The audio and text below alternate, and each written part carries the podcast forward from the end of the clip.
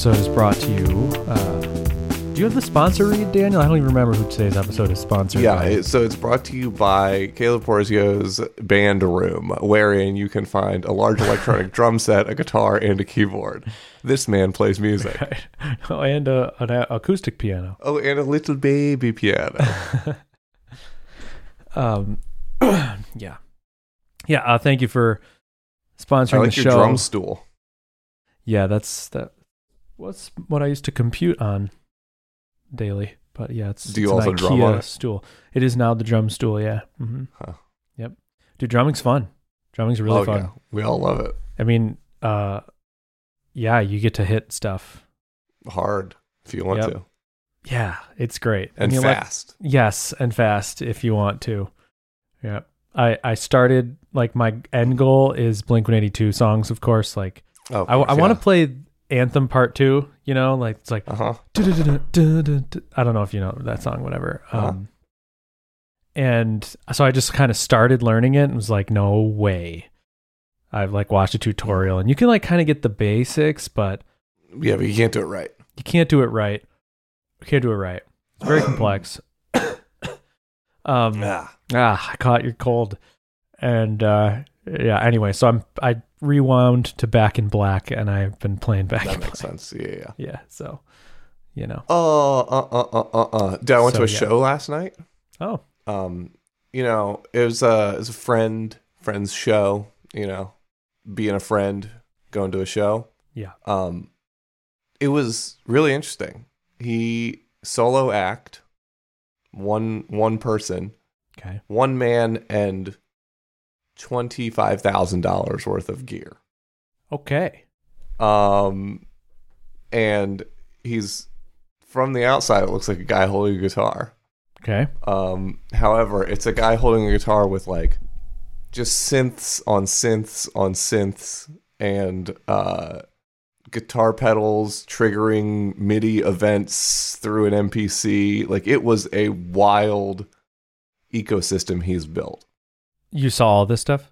Uh huh. Well, Yeah. I've been hearing about it for months. Right. No, I was just wondering. You said it, it. What appears like just a guy with a guitar. I don't know if. Yeah, yeah. Well, I mean, it's like like, mirrors. on tables, but like if you, yeah, it's a hall of mirrors actually. But like if you are standing like some of it's on a table where you can't really tell what's on the table, yeah. you know? But Yeah. there's like a whole orchestration system on the table. Interesting. Um but it's crazy cuz I talked to him a little bit about how it works and like mm-hmm. The MPC can like store like MIDI settings for a bunch of different things. Okay. And so What's an like, MPC? It's uh it's one of these kind of like sequencer Okay. machines Mhm. Um, so it's like what uh like Timbaland made all of his beats on. Um, Okay. So like, I don't know, like Yeah. "Dirt Off Your Shoulder" or whatever. I don't know. A was on sequencer. Yeah. okay. Um, it's like an everything box. yeah, It's yeah. like I've a seen those like sequencer. techno blabble whatever makes one that's really popular. That I don't know has like pads and like a hardcore screen, and it's like I see Yeah, yeah, people yeah. use it. I'm like, what do you use that for? I mean, but I Mhm. guess yeah, you're using it for a sequencer and more. Like I use the Deluge, but it's obviously like not meant to Wait, be. you have a synth. Deluge? Are you joking, Daniel? I have Does a he use the? No, you don't, Yeah, I do. Daniel. You don't. I do. No way. Come on. Caleb. I Dude. bought it. That was my big. I bought two big things when we sold out the mint. Yeah, mine's in the other room, but I would show it to you. It looks exactly like that. Come on, dude. Dude, I've I mean- spent more freaking hours on the deluge and learning every It's little nook and amazing. cranny. But yeah, I, I made two large Funny. purchases when we sold out the mint, and one of them was a Deluge, and one of them was a PS5. Nice. And uh, yeah, I think it's so fun. The Deluge is amazing. That's crazy, Daniel. Yeah, That's crazy that we've never talked about that. It's like a really big part of my geek life. Dude, and it's the the beautiful thing about it, and I'm sure we're having the same experience. Is like it's a nerdy thing I can do that's not at a computer. Yeah, that's exactly why I bought it. And I use Because I'm such a fucking nerd, I wanted to be a nerd all the time, but I don't want to be at a computer all the time. totally. And you That's could be exactly on a why I bought on the it move. instead you could the be in a park. Well, You could be in a park with headphones and deluging. I, we saw the same YouTube video of the guy on the picnic table with Oh, I didn't see the video. I just imagined it. yeah. Well, I actually learned about it from uh, Andrew Huang. Okay, I learned about it from my friend Walter, who is Okay. my. I have a synth guy in my life, and he is Nice. He Yeah. has one. So you had to have the decision of OP1 or OP1 Deluge. or Deluge, yeah. Yeah, and you went Everyone Deluge. has the uh, decision. Funny. I think the OP1 is a four-track recorder, right. That's which is like- not really my speed. Right. Yeah. Yep. Dude, it's wild. Uh, folks, folks at home, the Deluge is. If you're a playing along, it's a thousand dollar toy. It's a really fun thousand dollar toy. If you're gonna drop a thousand bucks on something random, I don't Make think your money is better spent anywhere else. yeah, Um, it's real. And honestly, you, I could sell it for eleven hundred. Yeah, or twelve. Yeah, so like, good invest. Honestly, buy a thousand of them. Yeah, it's it's pretty cool. You can't just go on Amazon and buy one. You have to buy it Buy from it the from the people. folks, and you literally have. To, I I don't know if you did. I literally had to like pay them with TransferWise or something. Um, I think they had like credit card processing. they did not for me. Huh. Weird. Anyway, But yeah, it's like Man. you know, it's some. I'm sure it's a shady German in a garage somewhere. You know. yeah, it's uh two guys, and the there's like the marketer guy and then the builder guy. I forget their Mhm. names, but the marketer guy like started it, you know, or whatever. The the guy like hacking on it was building an early version of it, and this guy found out about it, and he's like, "This would be awesome, something that I can take, you know, portably." and be a completely isolated unit that I can build up songs and play them live. And so there's these early YouTube videos of him in like, you know, at festivals and stuff. Um, just like him in like a shipping container kind of room with holding the deluge and then like an aux cable just running away from it to a speaker or something. And he's Mhm. just alone holding it in one hand and just like vibing out. And then over time, people like filter in and then he's just like vibing out a whole room packed with people and and then you know it'll empty out and whatever. There's a few of these videos. It's just like a soup started really like underground EDM scene stuff, obviously, and it's just I don't know. It's cool. It's a cool little That's thing. awesome. Dude, I Dude, what's it. fun? We should compare Um, beats sometime. I've made like a ton of random stuff. Yeah, I've made a bunch of parts of songs. I've never really made a full song with it. Yeah, I'm uh, same. I have a bunch of half songs, occasion whatever. I mean, dude, we'll save it for not the show, but I because Yeah. because everything We sh- be you know we should beyond make this a point new is theme song for the show. I know I we should we can't. I mean, we had a We first totally theme should. song on twenty on twenty percent time. Now we have a new theme song on No Plans to Merge. Yep Maybe we should. You know what? Let's start a new podcast. folks. I, I just have to tell away the- all the subscribers. um the Synthstrom Deluge folks, this toy that we're describing, kind of the idea is it's like a physical digital audio workstation in the sense that like I can hook up so I've had this thing like I can hook up my drum kit, I can hook up my piano, my actual like electric piano, uh MIDI keyboards, my guitar through like a mixer. All that stuff can go through this little box and this little box, but you don't even need to do that like Yeah. at all. That's just like You just extra if you want. Thing. It's also an instrument. You can just play the thing. It's a sequencer, it's a synthesizer, and it's like an advanced an advanced it's a sampler. The synthesizer sampler and a sampler in it. Yeah. So the only You thing I do don't like about it. the only thing I don't like about it is that the sampler workflow is a little bit kludgy. It's uh it is hard to there I mean the whole well. interface there's a lot of things that are difficult. No, but I, specifically the sampler sampling. workflow is like a little fucking shitty. Hmm, I don't know. Like- So like if you say you like record a 30 second sample, right? Yeah. And you want to take like six hits out of that sample and put them onto pads in a kit, right. Yep. Right? hmm As far as I can tell, the only way to do that is you record a sample, you store it on the SD card, you open it, cut out the first one, put it on a pad, close that, open it, cut out the second one, put it on a pad, close that, open it, you know, etc. Versus Right. like on a lot of more sophisticated sampler devices, like you can just drag multiple selections around in the thing and then say like, okay, now bounce all of those to Right, pads yeah, in like no. one step. You know? right. That is not an option. Yeah. So Right. that is like if if I want to make like sample heavy hip hop beats, like that is an annoying process. Yep. And like I want to use something like on the iPhone there's this app called Koala Sampler. Um, which is just a sampler. That's all it is. Okay. Yep. And you can just record into it or like give it an MP3 file or whatever. And then Nice. you can just like sample it and you can just bounce those samples out as files. And so like it's almost easier to do that, put those samples on an SD card and then stick the SD card into the deluge then to sample in the deluge. Nice. Yeah. But you can if you have to in a pinch. Right. Yeah, I've done it. It is annoying. Um, it, and it's pronounced deluge. Yeah, I always say deluge, and uh, Yeah, Deluge, I- Minnesota. is that a place?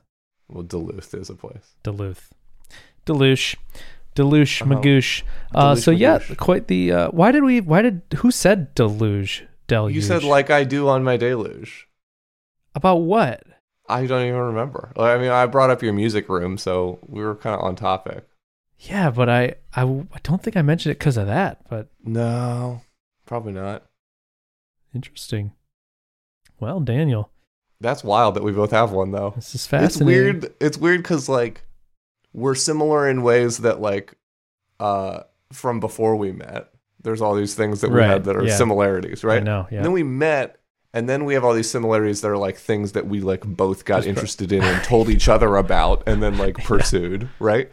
But this Yeah, is a right. rare thing that like oh, I see. we separately from each other both decided to make the same thousand dollar completely purchase. separately. We don't even Yeah. talk about music or music production at all, That's wild. um, which is pretty sweet. That's goddamn You're wacky, not is what really into telescopes and astronomy at the moment, are you? No, thank God. Ah, shoot, dude, we and you're missed that. you're not learning Go, are you? No. All right, then we're we're all right. Okay, then we're set. Um, that's great. Great news.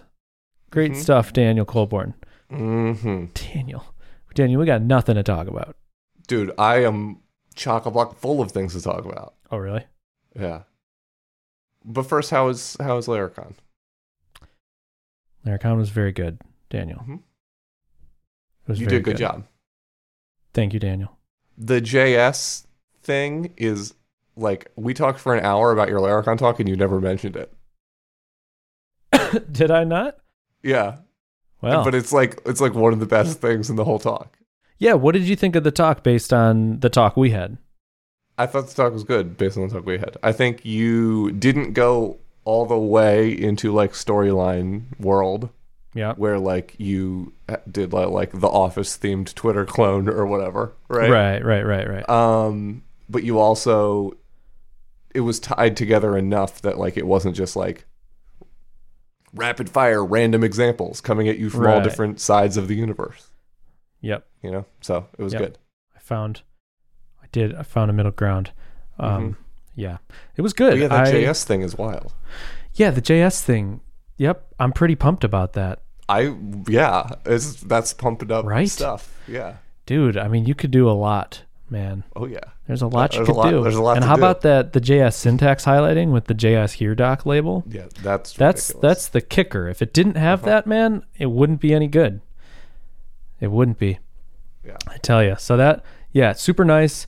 Um, I was definitely very excited about the talk. Obviously, this is all the stuff that we've been talking about for like years now, maybe, Mm-hmm. Mm-hmm. and and it's like to the point where if I talk about it anymore, people are just like, "Do it or shut up about it." You know, like.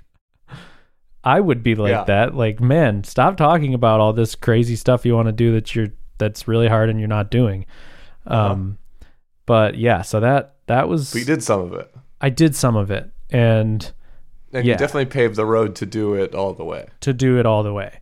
Right. Yep. And uh, yeah, so I guess it's like this is one of those reminders that content is king. Obviously.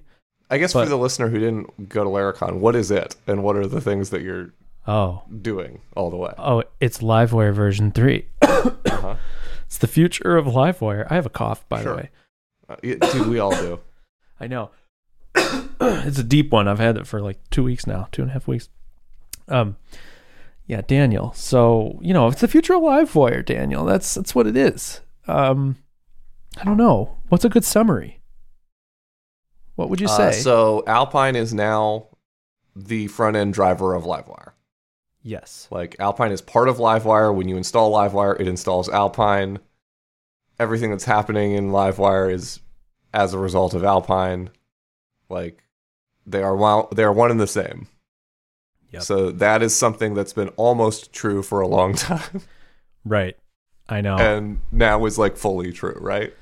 well, yeah. I mean, it's funny how like, what do you mean by almost true? Because you're right, but I I just want to clarify. Well, like, so for a long time, it's been like, hey, we're gonna like that was always the goal. That was the stated Right. goal, and like that was part of the reason for the rewrite of Alpine, if I recall, Yeah. Totally. was like to make it function as Livewire's front end. But then, like at the last minute, there was like some reason that it didn't work, right? And you like ripped it out. N- uh, no, I Because don't. like think... I remember, like previously, it wasn't actually like fully Alpine. It was like some there was Right. some difference, right?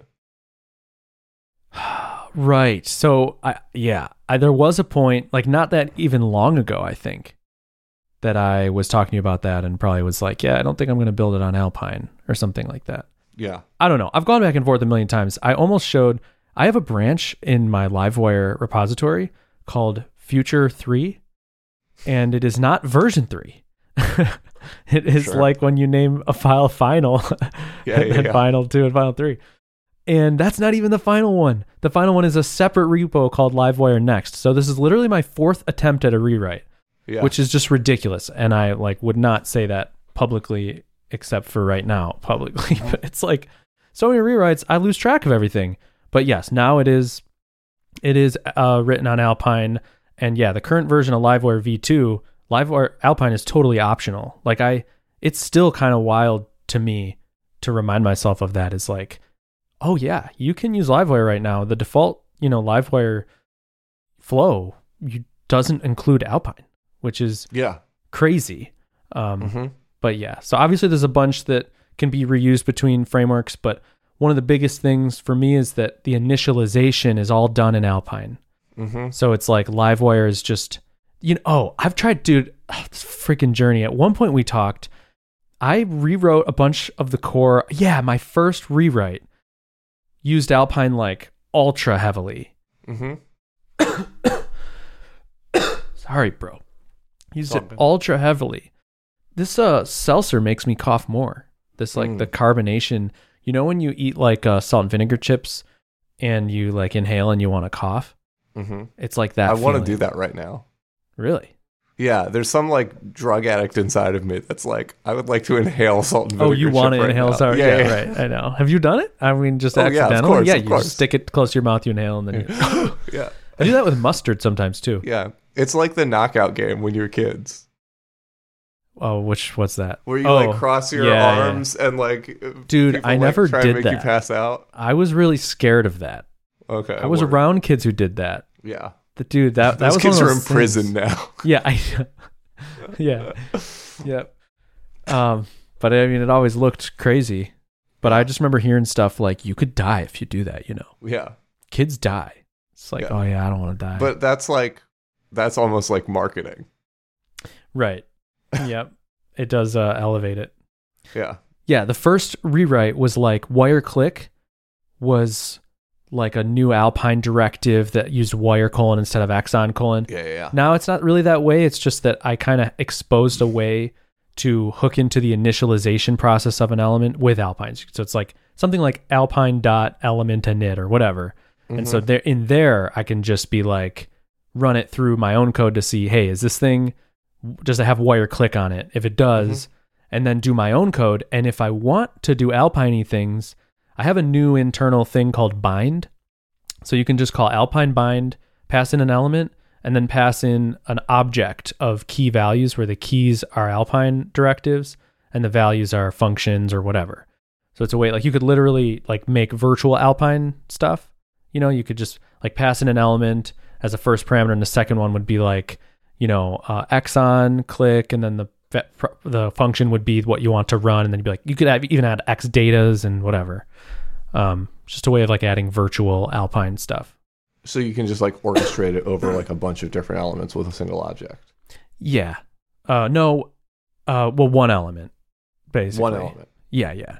So I like don't understand the schema, but Well, right. I mean, it's Yeah. it's super simple. It's like you know how elements have attributes and values, hmm or attributes have names and values. Yeah, yeah, yeah. It's just kind of like So, Like- can I explain what I think it is back to you, and you tell me if I'm yeah, right? yeah, So, like, you're basically taking so like all of the stuff that like could be in like an X data or whatever, right? Like, say I had like a named X data called like uh okay, date date picker, right? sure, yep, Um, so rather than having to do X data equals date picker on a div, I could like at runtime say like bind date picker to this div, and then it would just Yeah. like s- orchestrate. no. So the difference is, um, so what you're thinking? Well, maybe say the last part again. So you have date picker. You you're saying you have alpine.data, name it date picker, and then you have an object of like data. Right. Right. Like I have a named X data with like all the functions and Yeah. data and Right. whatever required to to run a date picker. Yeah, Right. and you're saying like, th- yep. So in the old world, old Yep. school world, I would like make like a I don't know, like a div with an input type datetime local Yeah. in it. Um and then I would like do X data date picker on the parent div, Yes. right? Yep. And in theory what I think you can do Right. is instead just bind date picker onto that Right. thing after the fact and not need to have that X data calculated at render time. right. You could calculate it later. Yeah. Is that correct or not? No. correct? So it's it you can accomplish that indirectly. This is way more flexible. So picture this. You have an element that div, that the date picker thing you want on, whatever. Um you you pass in the element and then the second parameter is an object in Java like a object literal. And the keys are HTML attributes. And they can be Mhm. alpine or non-alpine. They could literally have like hidden colon true and it will apply those attributes to the element. If it's an alpine attribute, it's not going to, I don't know if it will, I don't think it will physically apply it to the element. Like you'll see the Sure, sure, attribute sure. in the dev tools. It I don't will think that's important, virtually apply it um, or initialize it through Alpine. So it's like a way that it's actually how I author all of the headless UI stuff. So like X dialog, which we haven't even talked about that because we haven't talked in like years. But like Alpine is coming out with its own version of headless UI. Mhm. And so there'll be like X dialog, X popover, stuff like that. And internally, those are just alpine.bind and then writing my own Alpine. Because I just think authoring, right. Right. Because I if you're just going to like do headless Alpine. UI, you you would need to do that. Yeah, yeah, that makes sense. Right. Like you could write all that stuff yourself, but it's like, I really just like writing Alpine. There's just, you can do so much with, it's just a good way to accomplish things, you know? Eh, Can I um pick your brain on like a really simple Alpine Livewire use case that like I solved in a way, but like doesn't feel that idiomatic and feels like there should be Okay. a dumber way to solve it. yeah, hit me. So, um, datetime local, these Mhm. inputs exist, right? And they're like Yeah. native date pickers. And you're like, great, the world has arrived. We have native date pickers. Yeah. Uh, no, no, no longer do I need Pikaday Right. to to get a date, right? Yep. So here I am. I'm making a Laravel game with my friends. Yep. And you need to pick a start time for the day. Yeah. Right. Um, and you want the person picking it to pick it in their own time zone, Okay. right? And Yes. then you want to store it in UTC, obviously, because Yes. that's how you store dates. Sure. And then later, when they edit it again, you want to have them edit it in their time zone. Yeah. And then when they update it, you want it to again store in UTC, right? Okay. Yeah. So this is the desired behavior. okay. Datetime local, sadly, Yep. Does not include the local time zone Funny. in the thing that it outputs. Okay. So it just gives you like the date and the time yeah. and no information about what time zone it's in. Okay. So I have that. I have a datetime local input, and then I have a livewire component that like I want Mhm. the livewire component to save it as UTC. Yeah. Right. So the livewire component doesn't know what time zone it's in Right. unless you do one of these weird things where you like derive it from the IP address or something. Right. Right. Yep. Um, the Alpine could know what time zone we're in, Right. right? Right. So I want to make a blade component that is wire modelable, Yes. right? That is just a date time input, Yeah. but the thing that it wire models will basically be like a, Mm. a ISO 8061 string with UTC time time zone. Right. Um, but the thing that it presents to the input has to be in this like stupid format that datetime local wants it to be in, Yeah. which is like first we have to figure out what the user's time zone is, convert it to that, and then format it in a stupid way, Right. and then that's what it wants. How would you how would you approach this? I drew a Um, diagram about it. I guess like if I start backed up from the problem, I would I guess like I'm going to start with an opinion which is not helpful to to your question per se, but challenge the opinion. My opinion now is that single date pickers are a bad idea and the only time you ever want a date picker is when you want a range, which the native ones don't even do. Um yeah, what do you think of that? Uh, hustle your evidence, dog. Um, you actually rarely ever use date pickers on like sites. They're always text inputs most of the time. Um, if you think about like, think about a site where you used to where you've used a date picker that isn't a range. Like any web app experience. Um, I'm trying to think of web apps that need dates. Right. or that need date times specifically.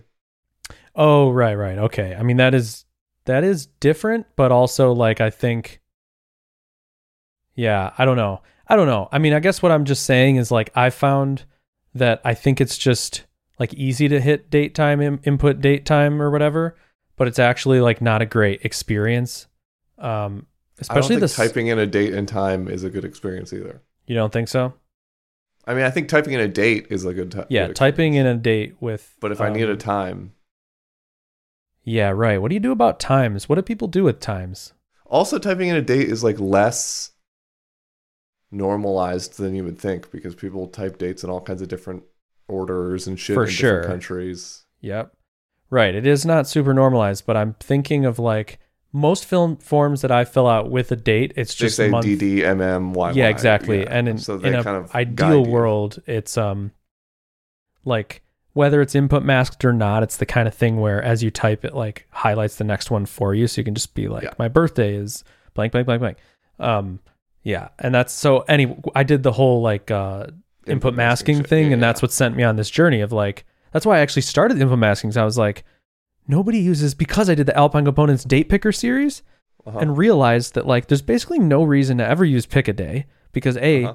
there's just better date pickers and b you really shouldn't use a single date picker. Nobody does, and it's not a great Also, you're- experience. Can I just say your Pikaday example on the Livewire docs Yeah. is a contrived, overly simple example. Yeah, Pikaday doesn't work, so that's the problem. Well, no, no, no, Um, no, that's not that's not the problem. The problem is you have you've created you've like it's t-ball. You set up too easy of an example for yourself for the problem. Where is it on the docs? It's in the like custom wire modeling. Right. Yeah, the only reason it's there, the only reason I ever used it, this is something I'm still realizing that I did some damage in the world because I use it because it's a simple one line initialization to Mhm. demonstrate like Livewire and Alpine are really good with just initializing third party libraries in the HTML. Right, right. Alpine is. But what you don't do ever, right, in the docs, Yeah. is actually provide an opinion about how someone should do a custom wire model thing when JavaScript is going to like. right, right, right, right. Yeah, that's a calculate. separate. Okay, so I have X date so picker, that's something. It wire feels model. like you're, but you're only actually documenting half of that problem in the docs. Yeah, interesting. So I don't actually specify, oh, right, because this, and I probably did that on purpose, that this 'Cause it was too hard. conveniently, this conveniently uses an input element that already fires input Yeah. events. That's what you're yeah, describing, exactly. right? Uh huh. So for the user to to like So, clarify, yeah, if you what need to Daniel's actually, criticizing. if you need to if you need to create those input events yourself or Yeah. somehow push the data upwards yourself Yeah. that's like a just like a completely undocumented thing and so there's like several ways to do it and all of them feel bad and i know we've talked about it many times on the podcast like yeah. And we've had different opinions at different times of like what the right way to do that is I have the right way now. oh do you Yeah. okay well And- that's part of so our problem set here which is Yeah. uh so let's just say we want to use datetime local because it's it's uh Okay. what's the word Uh, native. sure semantic is the word i was looking for but yeah native Okay. like it's like you know where it's native we should be able to support the native date time picker of html right Sure. Yeah. so like we want to use datetime local Yeah. we want to store in utc Yeah. uh let's just accept as given that alpine is going to have to be responsible for the conversion Right. because I kind of figured all- that, like, wouldn't you just? The first place I went was detect the time zone of the browser yep and put that in like a hidden input, and then have that in LiveWire. So it's like you do everything normally bound. So you just wire model or whatever the native input and get the Mm-hmm. untime zone signified thing, but you have a hidden input that's wire modeled to you know the thing, the actual time zone, so that when you go to do the work in the database or you have a computed property in Livewire that just basically runs that string through the current time zone and then you use that to do the setting in the database or whatever you want to do. Okay. So what what property in my LiveWire component Yeah. is bound to this input? Two-way bound, so that when I Right. change the input, it updates it in LiveWire, and when I change it in LiveWire, it updates Right. the input. Um, I guess it depends on your use case. I would default to start date time I or want whatever. I want there to be a carbon instance, right? That like gets yeah, yeah. So, oh, and you want to be able to manipulate the carbon instance and have the input update yeah. automatically. I want as wire model. I want it to work like wire model. Yeah, yeah, yeah. So, yeah, I mean, okay. Well, I mean, the first thing I, I would still st- kind of stick by what I said. Like, the most straightforward way for most people, I think, would be create a public property called raw date time input or something, and then have a method or a computed property that you can call that turns that into a time zone corrected carbon instance. But I want to I want to be able to pass in a carbon instance. So, I mean, you into the component. Yeah. Yeah, and you could have code in the you could have like a set and a get or whatever. No, but I mean, like, uh, say I have a model and it, I want to use the created at or Yeah. the up, you know, or some timestamp on a model. Right. Right. yes, I, I And know want what to wire model to that. right. I, I'm saying that to have the easiest life right now, it would be don't be able to just do post dot you know start time and and have it all magically work. I would say do the harder, more annoying thing and have like a bespoke public property called raw something and then methods that convert it where you need to convert it. But I hear you. I hear what you're saying, Daniel. So I think that's on, I think the only reason you're leaning that way is because you want to do the conversion on the back end. Yes. I think if you embrace doing the date math on the front end, you think so. then it then those problems go away. Because I drew a whole diagram about this. Can about you like rely on the front end time zone? if you can't, then none of all of this is meaningless, and we should just fucking stop trying anything. Well, unless you, know? do the IP time zone thing, but then I mean that's which is unreliable in its own Let's ways, assume yeah. that's twice as unreliable. right. Okay. Yeah, it's just a hard problem. Um, I mean, I, don't you think could. it's a hard problem if you just let Alpine be the boss. Which I know feels like counterintuitive because like you always want Livewire to be the boss and Okay. Alpine just to be like an implementation detail. right. Okay. So then let's do Alpine's the boss. Uh huh. Okay, and you make a blade component or whatever. Yeah. Okay. And so in Alpine, I would have an element that wraps up the input Sure. and intercepts the input event or whatever, or you could X model it or whatever. You Yep. could do that. You, I, one thing you need is to prevent. Oh, you know what? You don't even need that. Let me think about this. Yeah, yeah, yeah, yeah. Okay, here it is. You got your Alpine component. You got a div Yeah. inside the. You got X data on that. You got a property called time. Mm-hmm. Okay. And you have a property called time zone. Mm-hmm. You X model time to the input native input element. Uh huh. Okay. And then on an init or something, you set time zone to the browser's time zone. Hmm And then you have a function called whatever get uh or convert time zone or whatever, you know, basically convert it to UTC.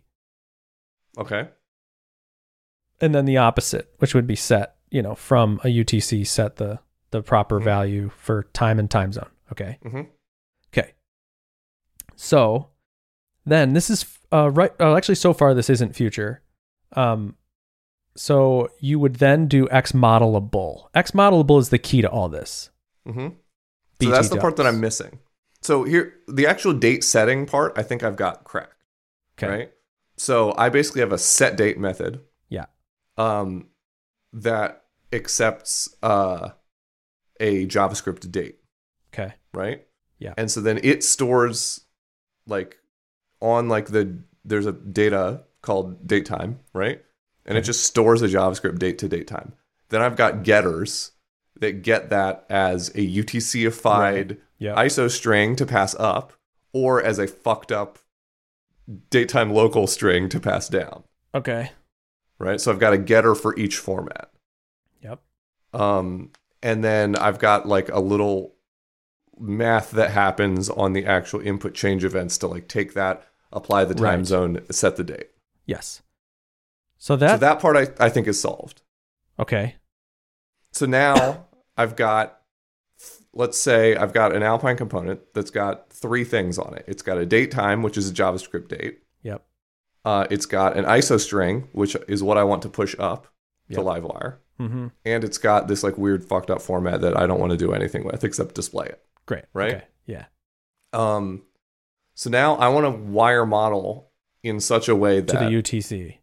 When the input changes, which means that the date time changes, Right. which means that the calculated ISO date changes, Yes. I want that to also to I guess fire an input event with the ISO date Right. that X or that wire model can catch. Yeah. And then you need when the, yeah. in the opposite direction when something when something happens on the back end somewhere i need to cat maybe a hidden input should actually be the thing that's wire modeled so that i can then Sure. take that iso date and then rip it out and do the whole backwards process Right. Yes. So you can do that. There you have the right idea for how to do it right now with the tools at hand. mm-hmm Um the future of Livewire Daniel. Um, this is something that I didn't even cover because there just wasn't enough time and it's a little bit deeper. So it's like non Livewire people probably wouldn't follow it as easily or understand its value. But you understand X modelable in Alpine? talk me through it again So it's basically for the scenario of abstracting components and wanting to be able to X model them. So we'll just talk Alpine now With- for now. like second. without input elements basically. yeah, exactly. Like Uh-huh. virtual input elements, you know. right This is a or pattern even in if you do have an input and- element like i don't want this input element to really be tied to the x modeling Exactly. Yeah. Right. Yep. So you can um, basically, if you have a div and a blade component, then you have like some X data on that div, and then you have an input inside there, whatever.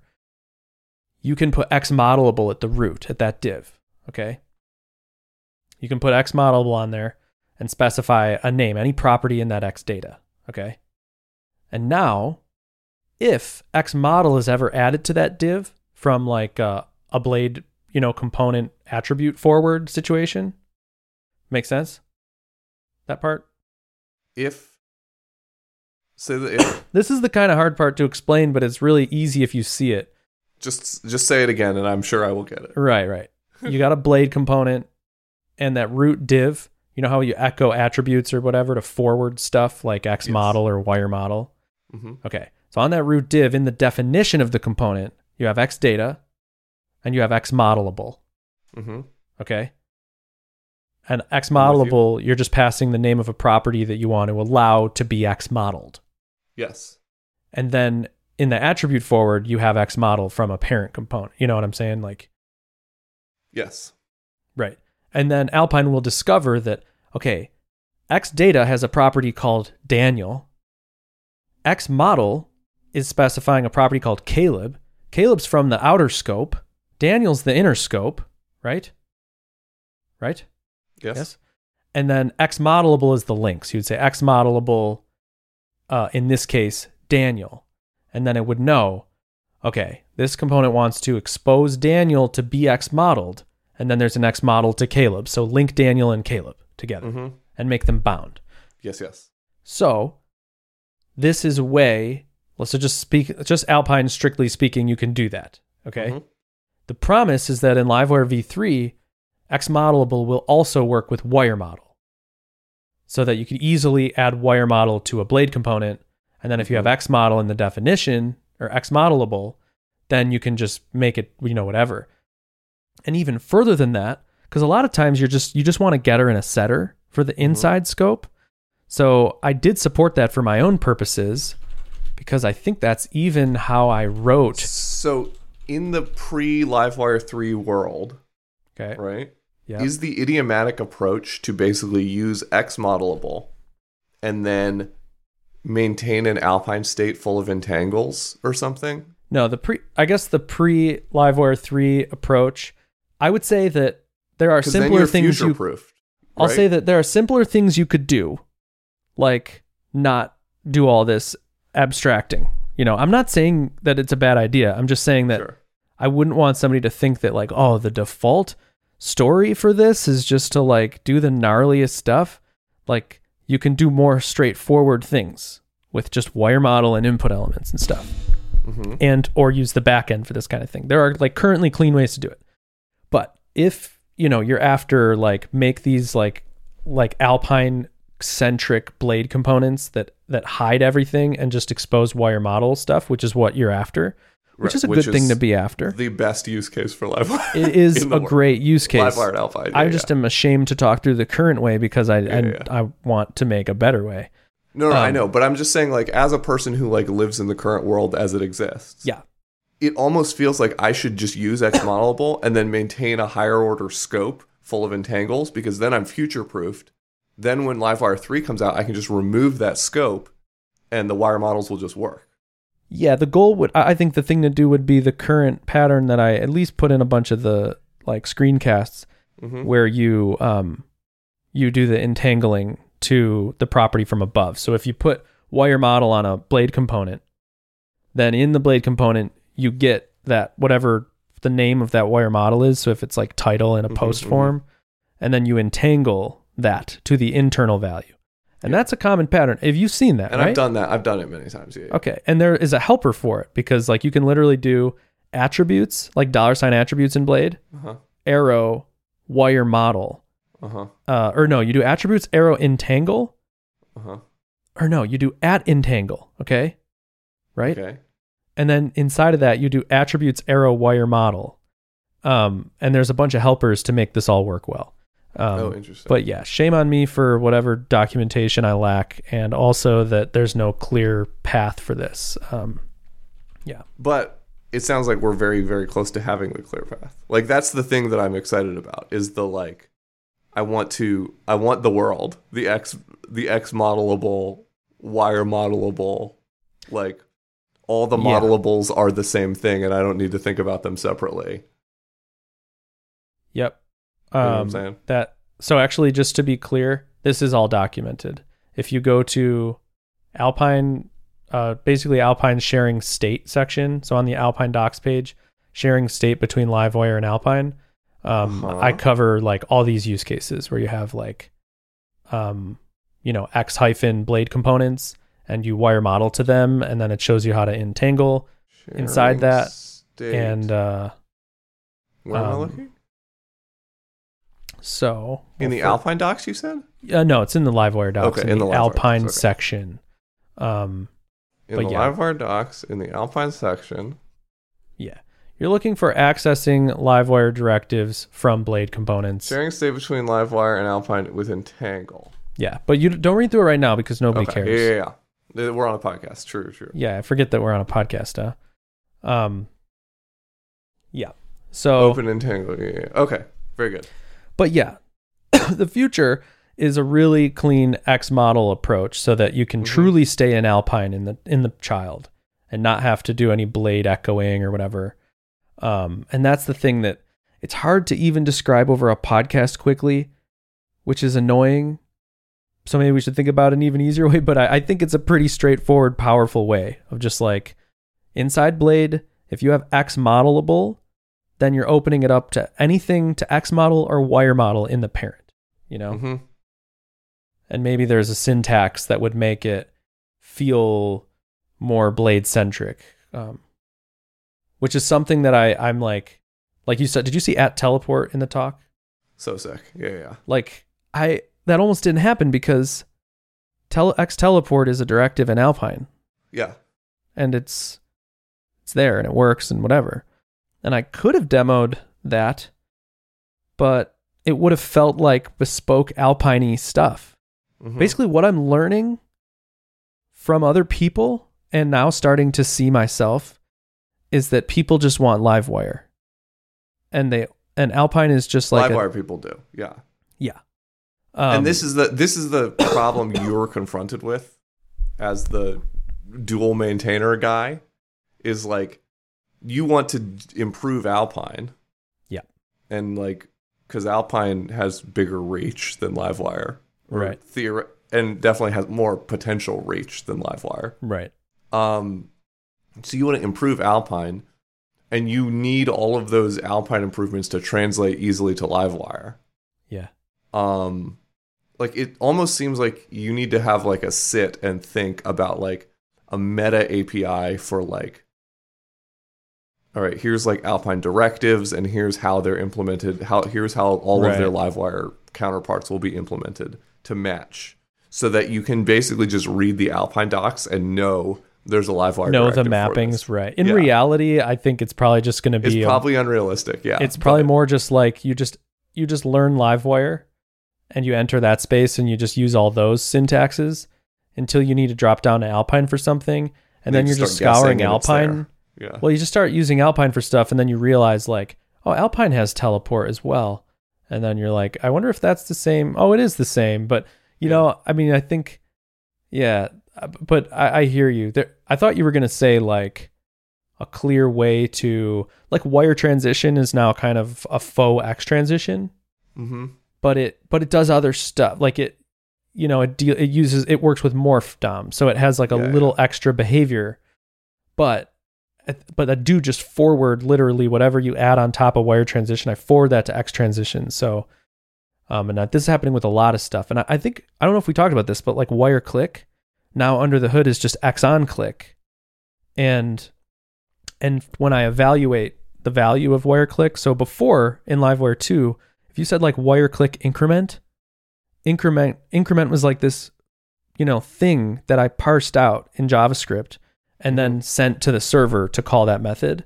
Mm-hmm. Where now, instead of like parsing out the method you're trying to call and the parameters you're trying to use, I basically evaluate dollar sign wire and then concatenate on. I do literally concatenate on the beginning of whatever you put in do- wire click, dollar sign wire dot. So basically everything you're doing in LiveWire is now going through that dollar sign wire object. Gotcha. They're just it's all syntax sugar. It's just invisible. Yeah. yeah. Yes, that's driven with Alpine. So Uh-huh. it's like it basically these wire things sort of convert down to Alpine so that I don't have to maintain two click listeners and two debounces and all that stuff. Mhm, mhm. And then inside of that, they just use dollar sign wire for any server interacting at all. Yeah. Um, it feels like we're entering like a more mature era of the pairing, Yeah. right? Where like Yep. the pairing of Livewire and Alpine is like you've kind of like accepted that like I don't I'm not trying to put words in your mouth or whatever, but like Yeah. it feels like just from an outside perspective and like what you're putting out there that like you've kind of accepted that like these two things are basically always going to be used together. Yeah. Um, there's no real use case where you're using Livewire without Alpine, and there are use cases where you're using Alpine without Livewire, but like no Mhm. one who's using Livewire is not also using Alpine. Um, Mhm. and so like the pairing needs to be strong, and the bonds between them need to be strong, and like to me, the thing I'm always after, which I is partly just because I hate reading docs, it's Yeah. like I want everything to just be like incredibly intuitive and like I just want to know what Alpine methods exist because I already know Livewire. Like I should just already know Alpine by knowing Livewire Right. somehow. And that is pretty pretty close to the reality. yeah, it seems right? like we're getting closer and closer. To I guess the only difference is like wire colon is wildcard. So it's like click, wire colon click, wire colon key down, Yeah. where it's in Alpine. Well, you can think of it as at click, at key down. Yeah. Um, but then, you know, everything else, I think all the names are the same. Like yeah, model is the same. Um, loading doesn't exist in Alpine. Um, dirty also doesn't exist in Alpine. There's no fours, and you know it's four in blade, four in Alpine. Well, it's not four in blade; it's four each. But, um, but that's blade. Like blade doesn't have to Yeah, yeah, match because Alpine matches Vue. All of Yeah. Alpine's names are Vue's names. Um, and Livewire honestly doesn't even have that many blade or that many attributes, that many wire colons. Right, right. You know, um, and the things it does, like it's at teleport and Exxon teleport, um, you know, whatever. Anyway, yeah, I'm not saying that y- that you're wrong, and well, I guess No, I'm I'm saying actually show me a place where it's un where there's where it looks no, like I'm a not. I'm not saying it's not. I'm just saying like I want. I like want to be able to trust that as a principle. You know what I'm saying? Yeah, like m- more than more than like complaining about any individual thing i'm just like if i could like know that like this is the goal and that like Yeah. i can basically just like assume that like if yeah. anyway i'm not trying to like It's lock tr- you into anything. But It's, uh, um, the I think that the only thing that I would say I think you're right on with like they're the that we're entering a more mature era and the binding is bigger. Like it's more bound together obviously. Like it literally is shipping and built on it. Yeah. Um but I think the weird twist is that I my goal for this more mature era is that you use Alpine less and less hmm and it's there if you want it.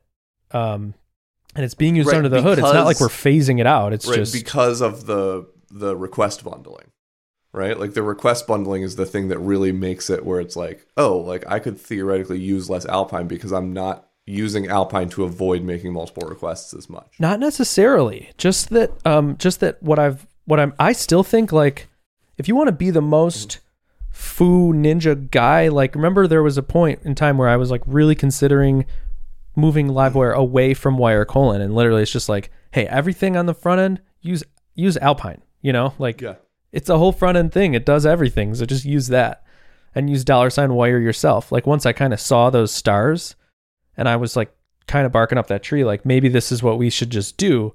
But now I'm real, I'm going like backlash on that and realizing that like that's not a great world because newcomers are intimidated by which, when should you use Alpine, when should you use Livewire, or even just, you know, that whole concept of Alpine, you're in JavaScript. So, hmm even those directives, you know, it's like not super JavaScripty, but it is JavaScript. hmm Um, so anyway, so Livewire is hiding that all now in a sense. And so to your your question of like, right, because of the better, like efficient, more efficient request bundling and stuff, like it's not as big of a deal to just use JavaScript. And I still consider it just as big of a deal. Like in my mind, if an SPA doesn't send a network request, Livewire, I don't want Livewire to, basically. That's always Right, my goal. That's what that's what I'm saying though. Is Right. like that enables you to use Livewire more confidently that you're not sending like a million unnecessary network requests. You know yes, with the wire model change, Uh-huh. I guess with like events and wire model change. What I'm saying is I'm just trying to find more ways to expose that optimistic JavaScript stuff that Alpine just gives you Mhm. with with Livewire APIs. You know what I'm Mhm. saying? Like wire click clear in my demo that was at JS clear. It's like that's an Alpine free experience. Mhm. You know?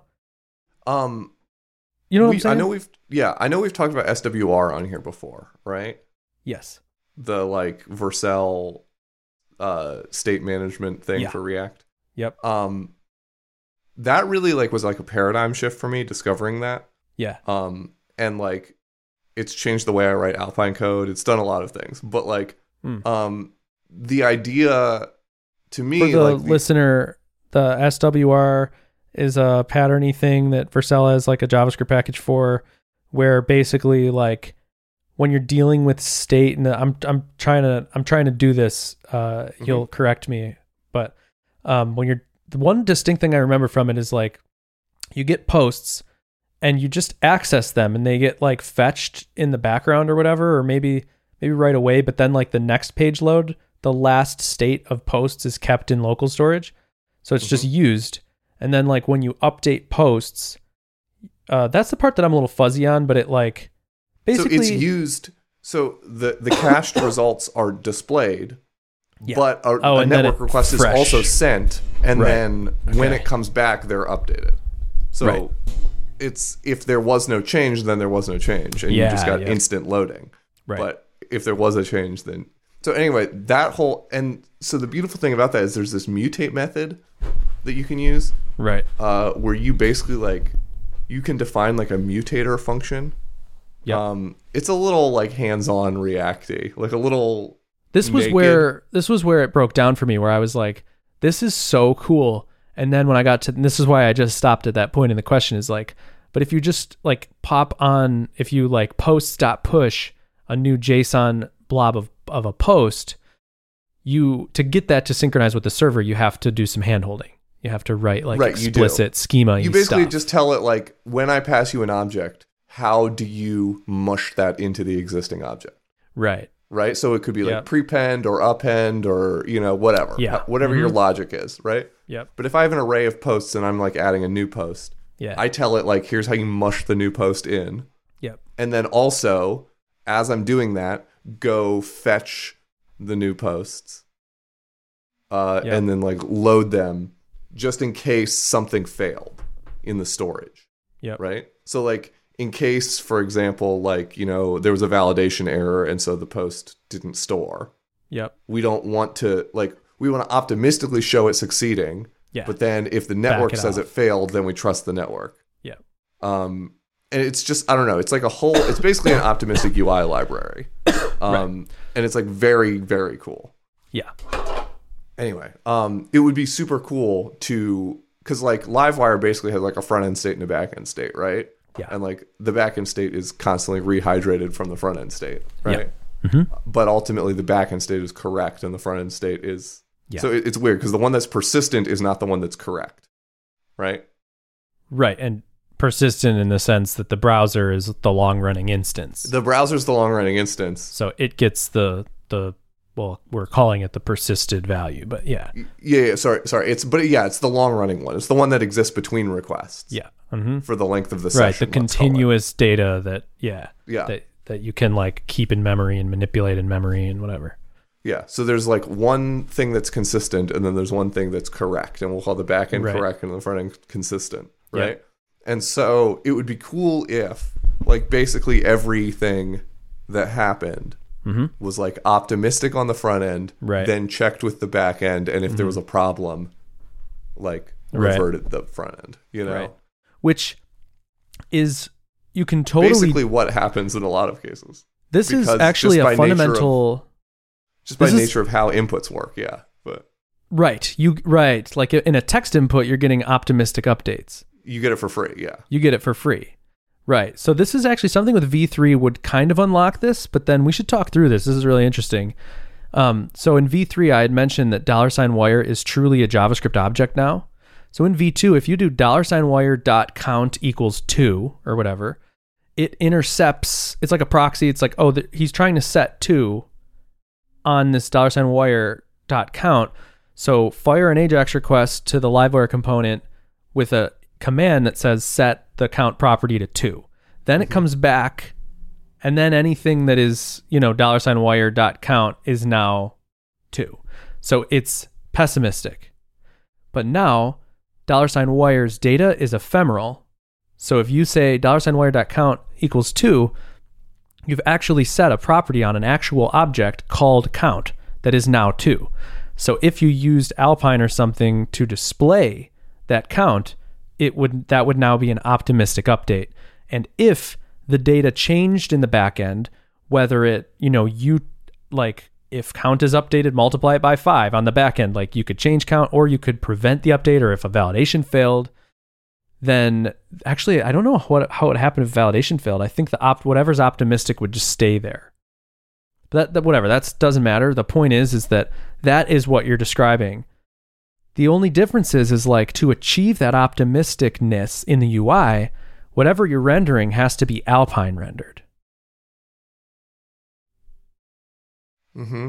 You know, because if it's blade rendered, you're not going to get that update until the template gets rendered, and that's pessimistic. You know, Right. so it's like, and that that goes back to this pattern. If you extract blade components for your like inputs and stuff, and modals, all that is like best done in Alpine land. And now, if you use dollar sign wire state, you get all that optimistic foo. You know, like if you have a modal that's just bound to dollar sign wire dot show, you know, you can like toggle it on and off in the front end, and everything will work. And then if the back end ever touches it, it'll change it. You know what I'm saying? Yeah. you're giving me you're giving me the the looks that you're tuned out Well- or, or you disagree. I just I don't like the idea of turning things over to Alpine. You know, like Okay. things that belongs to Blade. And here's why. Okay. I have been a joyful non-combatant in the wars of like server-side rendered React and Okay. server-side rendered front-end JavaScript, Sure. JavaScript, right? Yeah. because like I've got to like look at those people and laugh at them and be like, ha ha, fucking loser. All of my shit is server side rendered. Yeah. So I get it all instantly. Yes. And then like I mutate it with Alpine Yep. because I'm a cool guy. Right. Mhm. Yep. And if now I'm going to actually depend on Alpine to render things for realsies, yeah. um, now all of a sudden then you're back to hydrating. I'm back to, but I'm I'm now slower than like server side rendered next or something. yeah, yeah, because yeah, because they, get the initial I, the I have to wait for the initialize and paint, right. whereas they just get it, hmm and so the server actually does the first paint for Right. them. Yep. And so that's the thing that that's one of the reasons I love the like Blade plus Alpine pattern is that like I just get it all for free, baby. Like, Right, I don't right, have, right. I don't, I don't even have to enter into your wars, and I can like laugh at your stupid fucking server side rendering bullshit. So it is my belief that all of the this versus that SPAs versus whatever server rendered, front end rendered, you know, Mhm. all that stuff, it all equals out, or every paradigm is capable of everything given Mhm. enough tooling. hmm Like, you know, yeah, but I like that. I like not having to do the tooling. No, I know, no, no. I'm just saying that, like, as an actress, this was kind of an aha moment, and I should codify this somehow. That it really came to me when I was listening to Richard Harris, and he's bashing like back end rendered multiple multi-page apps or whatever. He, he and he was even took like a moment to bash, you know, like Turbo and that that kind of paradigm, Hotwire and stuff. That Ajax, Phoenix Live View type stuff. Yeah, and he's just wrong in the sense that like really you, you're just moving you're moving the the render target to the back end. Hmm um, which is what they're doing. That they have a render target on the front end and now they have one on the back end. And so like we could potentially have that you know Yep. like if there's a few different ways that we could potentially have that um, you could literally blade for each through something that has like an alpine v4 you know you could like manually do it in a disgusting way. Um or you could i mean really this okay but let me go more like more extreme.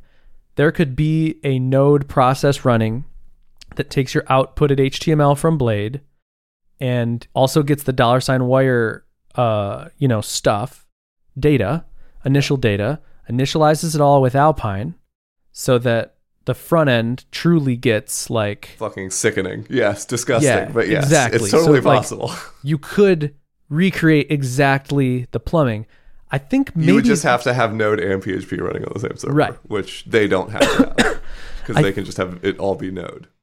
So, or I guess the opposite is you just render Blade, but Blade adds all sorts of decorations to the DOM, and uh-huh. then the front end, Alpine like knows how to use those when dollar sign wire data changes. Um, it knows But that again, like now we're waiting for Alpine to initialize. no, because we rendered it initially with Blade. But how did we know what Alpine would do on init? Alpine takes its cues from marked up DOM. It's just like marked up with Blade. Blade adds stuff like this is No, the but beginning of a for each loop, and there's three of okay, them. but but like whatever. Like say I have like an X text, okay, right? yeah. And it X texts Right, foo, you would- in right? this- what and I'm then on describing- init I say foo equals bar. Right. Right? What I'm describing is you would echo text with blade, and then Alpine would have to intelligently discover that what you did there was insert text from this property into this element, and then that it I now would want to be bound in the then it would now X text itself up. That's wild. so like that's that's one way to get. There's like two ways. You either have Yeah, to. That's gnarly. right. That is wild. And there actually might be something there in the future. There that's might be pretty cool. something That's pretty freaking cool. Um, but That's fucking nutty, dude. the the paradigm that we're currently in is server render stuff Yeah. and And then fuck with it with Alpine. decorate with needed. Alpine as needed. And it's basically like this is the premise. This is why.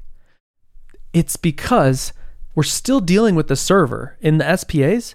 You're still often dealing with the server. Uh-huh. You're sending a request to get validated, right? Yeah. So you're still waiting on the server and basically that's what livewire is is it's like finding the places that you're waiting on the server and mm-hmm. utilizing that that round the fact trip that you had the server first. yeah the the fact that like hey you're already going to the server so if we can basically architect this world in such a way that we provide the optimism where you really need optimism and then really most of the places you don't need optimism we can use the back end as a render target and make your whole life much simpler you know mm-hmm.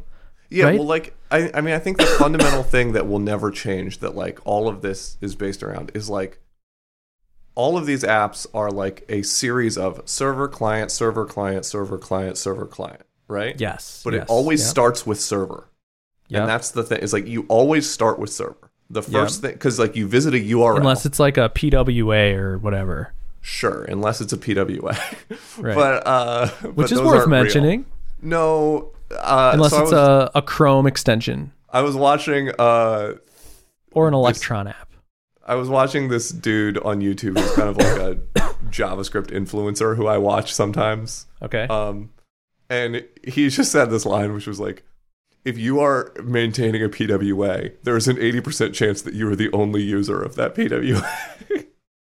I thought that was a That's very funny. good point. Is it Yeah. Fireship? I could you almost No, said it it, in- wasn't in, him. the way it, he would say it was say. this other guy. It was the guy who's the CEO of Ping.gg. Nah. Um, his name's Theo. He's kind of like a young, like 23 year old, like JavaScript crackhead, you know? Right. so you always get a laugh out of me with that, Dan. You can count on that. You ever say that, you're gonna get a laugh out of me. yeah. Daniel, Um, PWAs, right? So you're saying that it starts on the server, like like the thing is that it's always bouncing server client, server web client. for any for any web app, the first request is visiting a URL, and Right. that hits the server, and the server is going to send back an initial response. right. And the idea is, why ought not that initial response include all of the HTML that we want to show up on the page the first time? Yes, totally. Right. Yep. And the React people, because they're sad losers, have to like fake it by like, oh well, like what if we like rendered React on the back end, like you know, Right. which is like lame and stupid. Um, I mean, it's just But- as stupid as as what we're doing. It would it would be like well, go on. I, I well, they're like backfilling for like rendering HTML on the server, right, which and is we're something that- backfilling for right, which is comical, yes, Uh-huh. because you know we've been doing that since day one. yeah, yeah. But I guess that's like um I I I remember like with like I remember seeing something where people were talking about oh SSR this and da da da and like you know I had this chip on my shoulder of like we had that the whole time you yeah, know yeah, and then oh and testing with the as it's like dude we've had that since day one it's been the easiest yeah. thing but then here's me coming out with SPA mode, you know, persistent Right, right, layouts, right, and they're yeah, like, yeah, dude, yeah. bro, we've had it the whole time. So Yeah, yeah. we all are solving. We all want all the same things. We want we want the everything. page to render right away. yeah, We want stuff to optimistically update. we want it all. That's what we want. We want it all. And it's like And they're some coming people are at better it different- from yeah, yeah. the JavaScript render target end. That really Uh-huh. is the fundamental difference. Where is your render target or whatever you want to call it, your rendering engine? Is Uh-huh. it on the in the browser or is it on the server? And Livewire is obviously on the server. Um, yeah, with a little bit of front end sprinkles, and Next is on the front end with a little Next bit of both. back end sprinkles. That's, yeah, well, that's what I'm saying. It's like yeah. It's, the It's- same it's rendering on engine. both, that's but it's- that's the benefit of having JavaScript on both sides is you can have Right. the same rendering engine on both ends. Yes, a hundred percent. Um, so like maybe there's an argument that you know that in in reality, something like Next is truly the best. Um, Next with React is truly the best. But then, of course, the reality sinks in of the problem of like, well, there is no Laravel for Node. Um, well, there's Adonis. Right. There is no like cohesive experience. There also React is insanely complex. Yeah. Um, so there's just those things. But in, in a pure in pure thought, like Next and React front end back end really have the show, right? Like Yeah. front end back end JavaScript truly, in theory, could have it all. It should win. It, It should totally win, should win. Except they keep fumbling the bag so hard. I know by just like inventing new stuff all the time. Yeah, um, but also just thinking that like React Chill is out, like an guys. acceptable way that for newcomers to build apps. Like that's Yeah. insane. you know Bun, the Yeah. new shit. Yep. It just lets you run TypeScript on the server. Uh, I didn't know. Oh, I see it. Like I ru- like not compiling it. It doesn't compile. It just just runs it. It doesn't even compile it internally or whatever. No, it it's just just, like it. knows how to do that. It's just no TypeScript's a language, and we're just gonna run Yeah. it like a I mean, language. Bun looks sick. It's funny how like now all of a sudden anybody talking about Deno just seems broken. like right. I know, Yeah. but be, because it's all about optics and marketing, Deno is just like wait what? Like that middle The thing guy- between I Bun watched an and interview like with OG. Node. that same Theo dude, Okay, the JavaScript crackhead guy, he did an in- he did an interview with the guy who made Bun. The guy oh, seems okay. like a complete degen. Like oh really? yeah, like I, Yeah. he doesn't seem that professional. He seems like like an actual JavaScript crackhead. Okay, like I mean I I would not be surprised if Bun like just disappeared. okay. You know. They got a bunch of funding, right? oh, like for sure. a zillion Yeah, dollars. sure. Dude, TypeScript. This is I just ran up across something with pretty lit. TypeScript um, that I think is so silly. It's also dumb. you yeah. can't you can't have I mean maybe this is part of it. You can't have like dynamic types. Like you can't have run you can't generate types without physically generating a type file. Like here here's what I wanted. I want Uh-huh. to create a thing where my dream world is that like this isn't actually the exact thing I wanted, but I'm going to use it as an example. I analyze your Livewire component and just like maybe you mark it up with PHP types, like return type string, couple, you know, I know what arguments, how many arguments you need, whatever. And then I generate some like type from that. And well, I, I guess I just fundamentally misunderstand TypeScript. I'm even realizing it. I, no, no.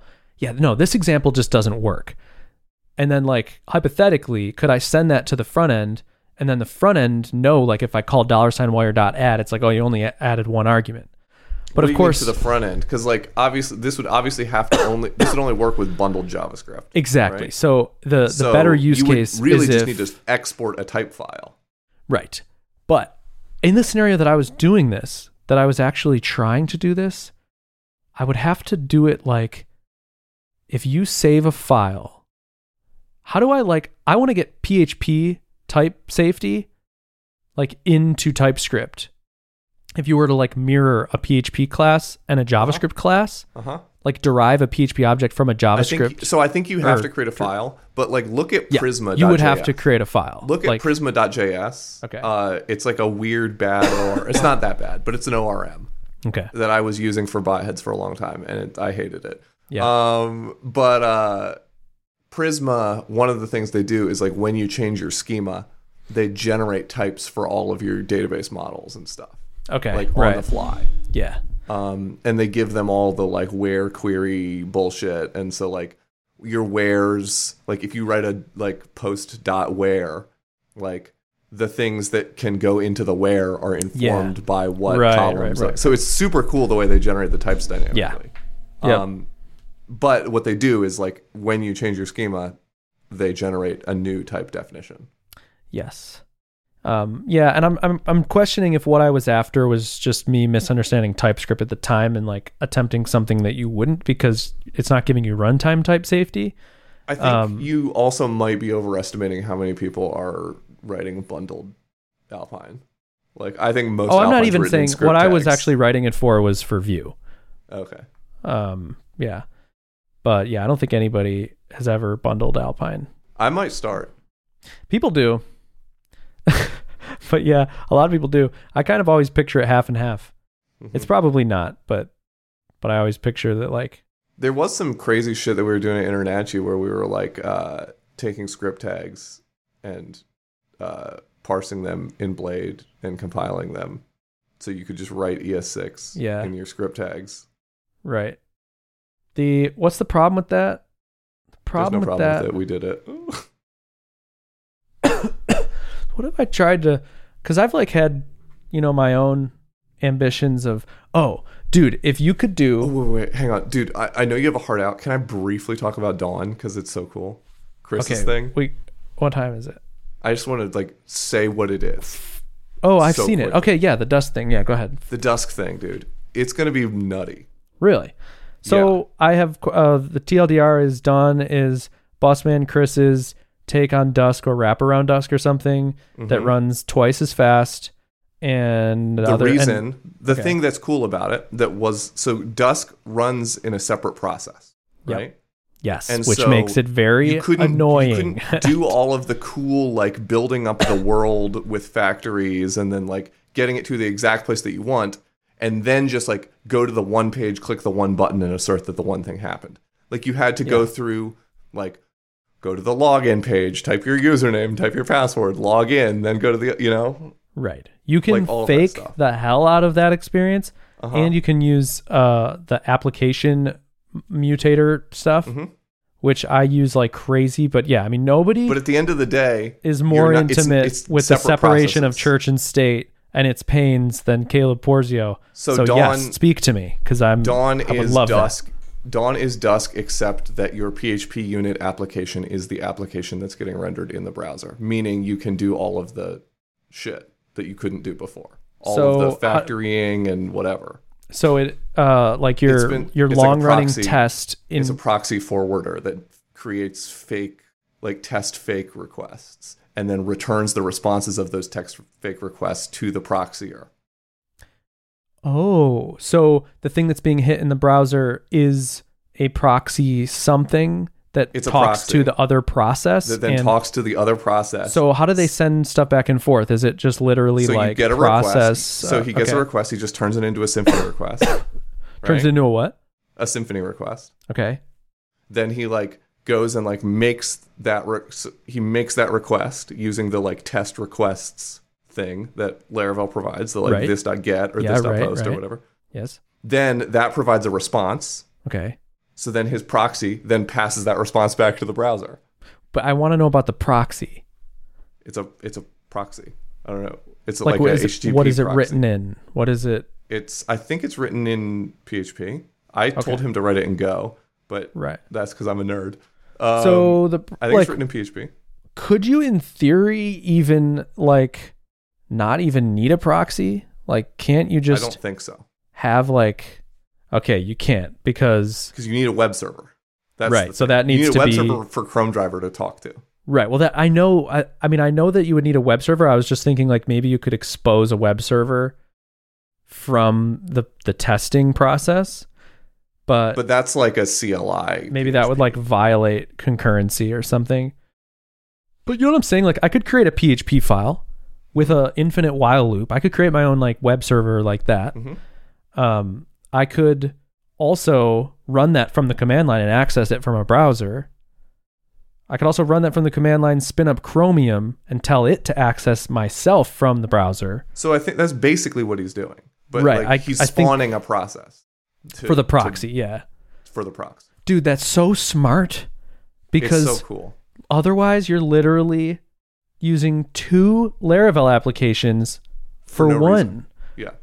Yeah, I mean, I wonder what the So- gotchas are with, um, dude. Oh my gosh, this I is mean, it's going to be crazy. out out in like a week. So This is like, crazy because to get like with Dusk. Oh wait, maybe it's not. I think Dusk Test is going to be back. Like Oh, next forget month. it about what I'm saying. Like I think I've abandoned Dusk Test completely up until now. Since yeah, I mean, I use them baseball, football. heavily. since Right. the days of baseball football service. Like Yeah, I have yeah. not written Dusk Test, Right. but uh, I think Dusk testing might be back. Maybe I still I use Cypress for Alpine and I Yeah. love it compared and honestly I think I love it just because of its GUI where it always feels like I can just open Cypress and like m- just run like a subsection of tests um I don't know. There's things I like and and dislike about both. I feel like with PHP, you have no option but to use Dusk if you're going to use it for any like anything mm-hmm. Laravel deep. Yep. Like I I have to use it for Livewire. Like I'm not even going to attempt. You, you- Cypress. You, really have to go, and so I don't have time to like remind you of like back in And the we're day. approaching my I'm going to be hanged time. I have like yeah, two, I don't have time to remind time. you fully of back in the day when I wanted to write like a jest tester for React components that was connected to Dusk so that it could use Hmm. factories, and then I ran into the separation of church and state, and then got sad and abandoned it. Yeah, But like dude, I mean, now it's possible again. We we'll have to re-explore all the crazy possibilities. At one time, I thought when I was leaving Tighten, I thought my future was the Dusk guy. Like before Live I I the- thought I that, thought I was going to be the Dusk guy, You and were I was primarily like you were maybe the guy who had written the most Dusk tests in the world a moment. right. And I did a bunch of PRs and stuff, and I, I just remember being like, I'm the Dusk guy. I should create a GUI for Dusk, and that should be my thing. And I look back and I'm like, so glad I did not. I'm not Mm-hmm. the Dusk guy, but um, but anyway, there was still so much crazy stuff we both were like talking about at the time, like. About like testing still- and crazy shit. Yeah. I want there to be a way to fully test Livewire components, like even JavaScript stuff, but like super easy. I was thinking about this the other day. Oh, cause whatever, dude. Gotta go, man. Come on. I know we gotta go, and we didn't even talk about Go, which we'll talk about next time. Right, which I I'm uh Should we record another episode like tomorrow? That'd be sick. we should uh record one soon, if not tomorrow. All right, I, maybe uh, next week. You know, I'm Maybe a family we'll- maybe man now. Let's I stick have to a baby weekly. You know, to take care of, and I feel like we got, barely scratched the surface. We've barely scratched the surface. We, I mean, there is literally a mountain to talk about just Like, we with did, like, I went to Spain. We didn't even bring that. Dude, My neck is fucked up, and neck talk is like a huge part dude, of the show. neck talk. Now Like- we can both talk neck talk. Oh, All right. All right. Well, Save part for one. the show, Caleb. Part one. All right. Can you cue Oh yeah, yeah, yeah. Hold on. Let me open the window to cue. Okay, now I'm gonna and one, two, three. Cue. bum, bum, now. Sending